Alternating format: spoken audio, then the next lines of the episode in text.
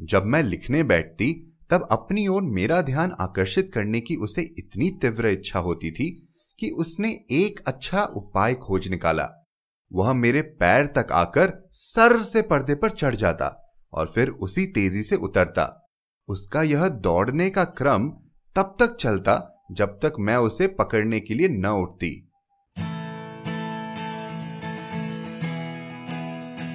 आप सुन रहे हैं कहानी जानी अनजानी। पीयूष अग्रवाल के साथ। चलिए, आज की कहानी का सफ़र शुरू करते हैं। नमस्कार दोस्तों, आशा करता हूँ आप सब अच्छे होंगे। हम सब जानते और समझते हैं कि ये वक्त थोड़ा मुश्किल है और हमसे धैर्य और दयालुता की उम्मीद करता है। जहाँ हमें एक और अपना ध्यान रखना ज़रूरी है वहीं दूसरों का भी वक्त पड़ते मदद पहुंचाना उतना ही ज़रूरी है। अब बात मदद की है तो क्या वो एक इंसान की इंसान को मदद तक आकर रुक जाती है? नहीं। देखभाल तो एक छोटे से छोटे पंछी या बड़े से बड़े जानवर की भी हो सकती है। बात है तो बस अपनत्व की, जो हमें एक दूसरे से जोड़ती है। आज की कहानी भी कुछ ऐसी ही है, जिसमें आप सुनेंगे और जानेंगे हमारी लेखिका और एक गिलहरी के प्यार और दोस्ती को। कैसे दोनों की दोस्ती गहरी हुई और वहीं उनका एक दूसरे के प्रति लगाव भी। हमारी आज की कहानी का नाम है गिल्लू। ये कहानी नवी कक्षा की एनसीआरटी बुक्स में भी शामिल है तो आप में से कई लोगों ने इसे पढ़ी होगी। इसे लिखा है महादेवी वर्मा जी ने। इनका जन्म उत्तर प्रदेश में सन 1907 में हुआ। मैट्रिक की परीक्षा उत्तीर्ण करने तक इनका नाम एक सफल कवियत्री के रूप में प्रसिद्ध हो चुका था। महादेवी का नाम हिंदी साहित्य में एक स्तंभ की तरह लिया जाता है। इन्हें हिंदी के विशाल मंदिर की सरस्वती भी कहा जाता है। इन्हें भारतीय संस्कृति में अतुलनीय योगदान के लिए ज्ञानपीठ पुरस्कार से भी सम्मानित किया गया है। इनके बारे में और जानकारी के लिए हमारी website Piyush Agarwal dot com पर शो नोट्स विज़िट करें। तो चलिए शुरू करते हैं आज की कहानी।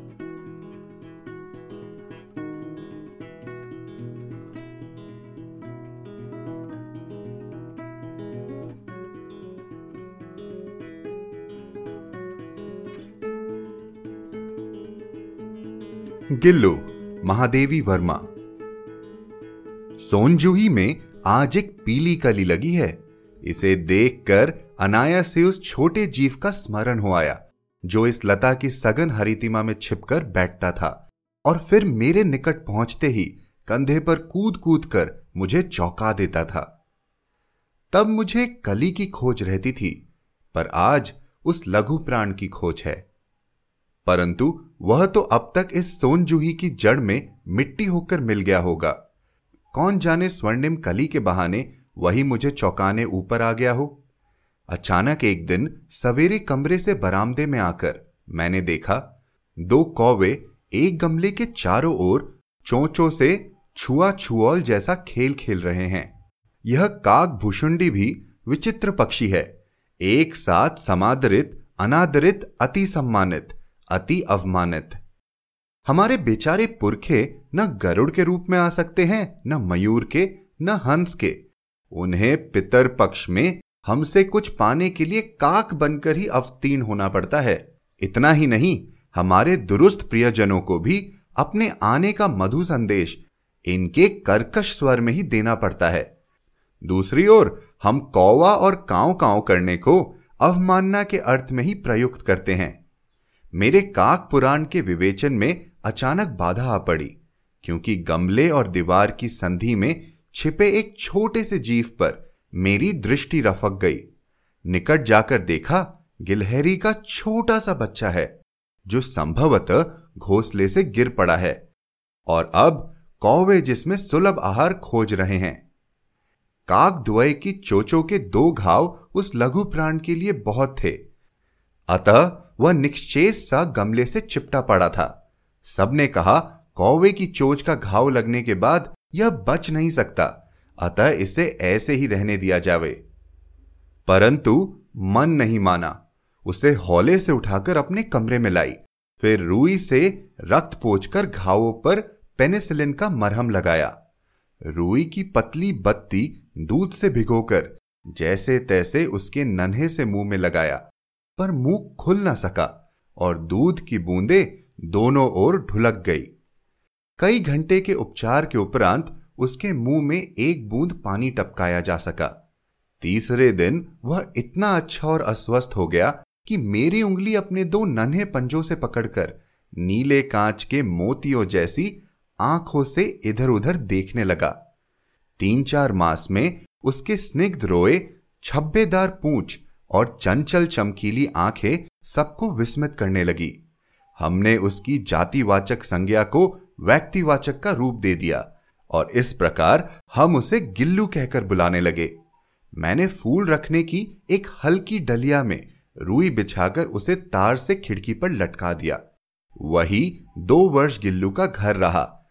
वह स्वयं हिलाकर अपने घर में झूलता और अपनी कांच के मनकों सी आँखों से कमरे के भीतर और खिड़की से बाहर न जाने क्या देखता समझता रहता था। परंतु उसकी समझदारी और कार्यकलाप पर सबको आश्चर्य होता था। जब मैं लिखने बैठती, तब अपनी ओर मेरा ध्यान आकर्षित करने की उसे इतनी तीव्र इच्छा होती थी कि उसने एक अच्छा उपाय खोज निकाला। वह मेरे पैर तक आकर सर से पर्दे पर चढ़ जाता और फिर उसी तेज़ी से उतरता। उसका यह दौड़ने का क्रम तब तक चलता जब तक मैं उसे पकड़ने के लिए न उठती। कभी मैं गिल्लू को पकड़कर एक लंबे लिफाफे में इस प्रकार रख देती कि उसके अगले दो पंजे और सिर के अतिरिक्त सारा लघुगात लिफाफे के भीतर बंद रहता।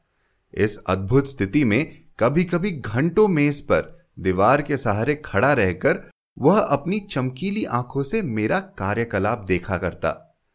भूख लगने पर चिक चिक करके मानो वह मुझे सूचना देता और काजू या बिस्किट मिल जाने पर उसी स्थिति में लिफाफे से बाहर वाले पंजे को पकड़कर उसे कुतरता रहता। फिर गिल्लू के जीवन का प्रथम बसंत आया।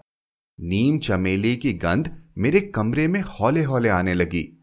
बाहर की गिलहरिया खिड़की की जाली के पास आकर चिक चिक करके न जाने क्या कहने लगी। गिल्लू को जाली के पास बैठकर अपनेपन से बाहर झांकते देखकर मुझे लगा कि इसे मुक्त करना आवश्यक है। मैंने कीले निकालकर जाली का एक कोना खोल दिया और इस मार्ग से गिल्लू ने बाहर जाने पर सचमुच ही मुक्ति की सांस ली। इतने छोटे जीव को घर में पले कुत्ते, बिल्लियों से बचाना भी एक समस्या ही थी। आवश्यक कागज़ पत्रों के कारण मेरे बाहर जाने पर कमरा बंद ही रहता है। मेरे कॉलेज से लौटने पर जैसे ही कमरा खोला गया और मैंने भीतर पैर रखा वैसे ही गिल्लू अपने जाली के द्वार से भीतर आकर मेरे पैर से सिर और सिर से पैर तक दौड़ लगाने लगा। तब से यह नित्य का क्रम हो गया। मेरे कमरे से बाहर जाने पर गिल्लू भी खिड़की की खुली जाली की राह बाहर चला जाता और दिन भर गिलहेरियों के झुंड का नेता बन हर डाल पर उछलता कूदता रहता और ठीक चार बजे वह खिड़की से भीतर आकर अपने झूले में झूलने लगता। मुझे चौंकाने की इच्छा उसमें न जाने कब और कैसे उत्पन्न हो गई थी।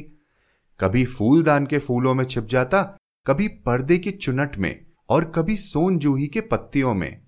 मेरे पास बहुत से पशु पक्षी हैं और उनका मुझसे लगाव भी कम नहीं है, परंतु उनमें से किसी को मेरे साथ मेरे थाली में खाने की हिम्मत हुई है, ऐसा मुझे स्मरण नहीं आता।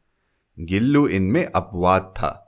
मैं जैसे ही खाने के कमरे में पहुँचती, वह खिड़की से निकलकर आँगन की दीवार बरामदा पार करके मेज पर पहुँच जाता और मेरी थाली में बैठ जाना चाहता।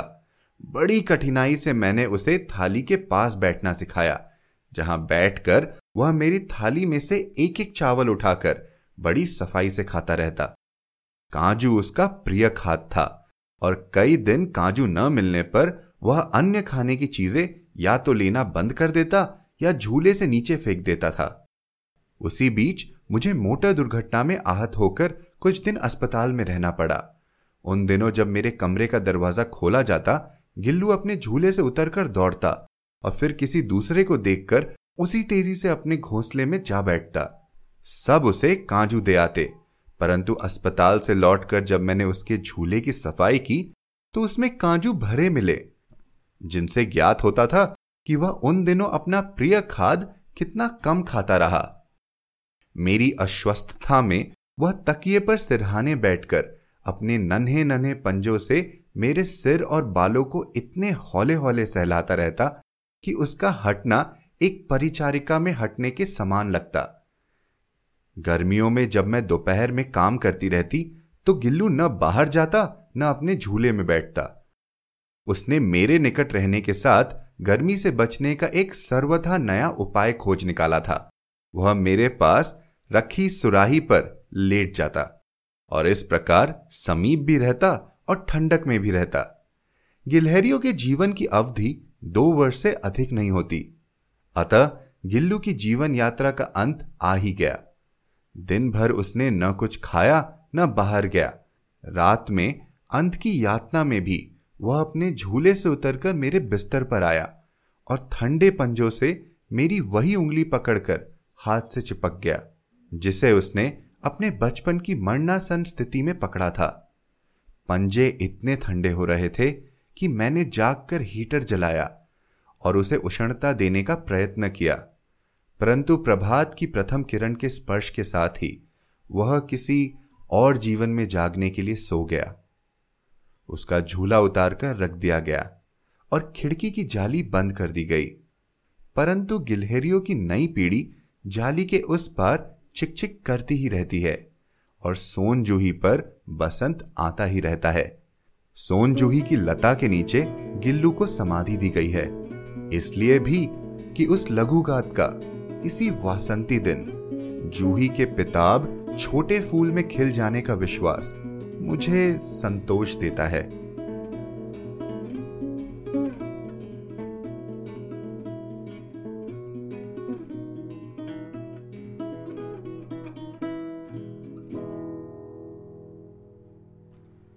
तो ये थी हमारी आज की छोटी सी और प्यारी सी कहानी, गिल्लू।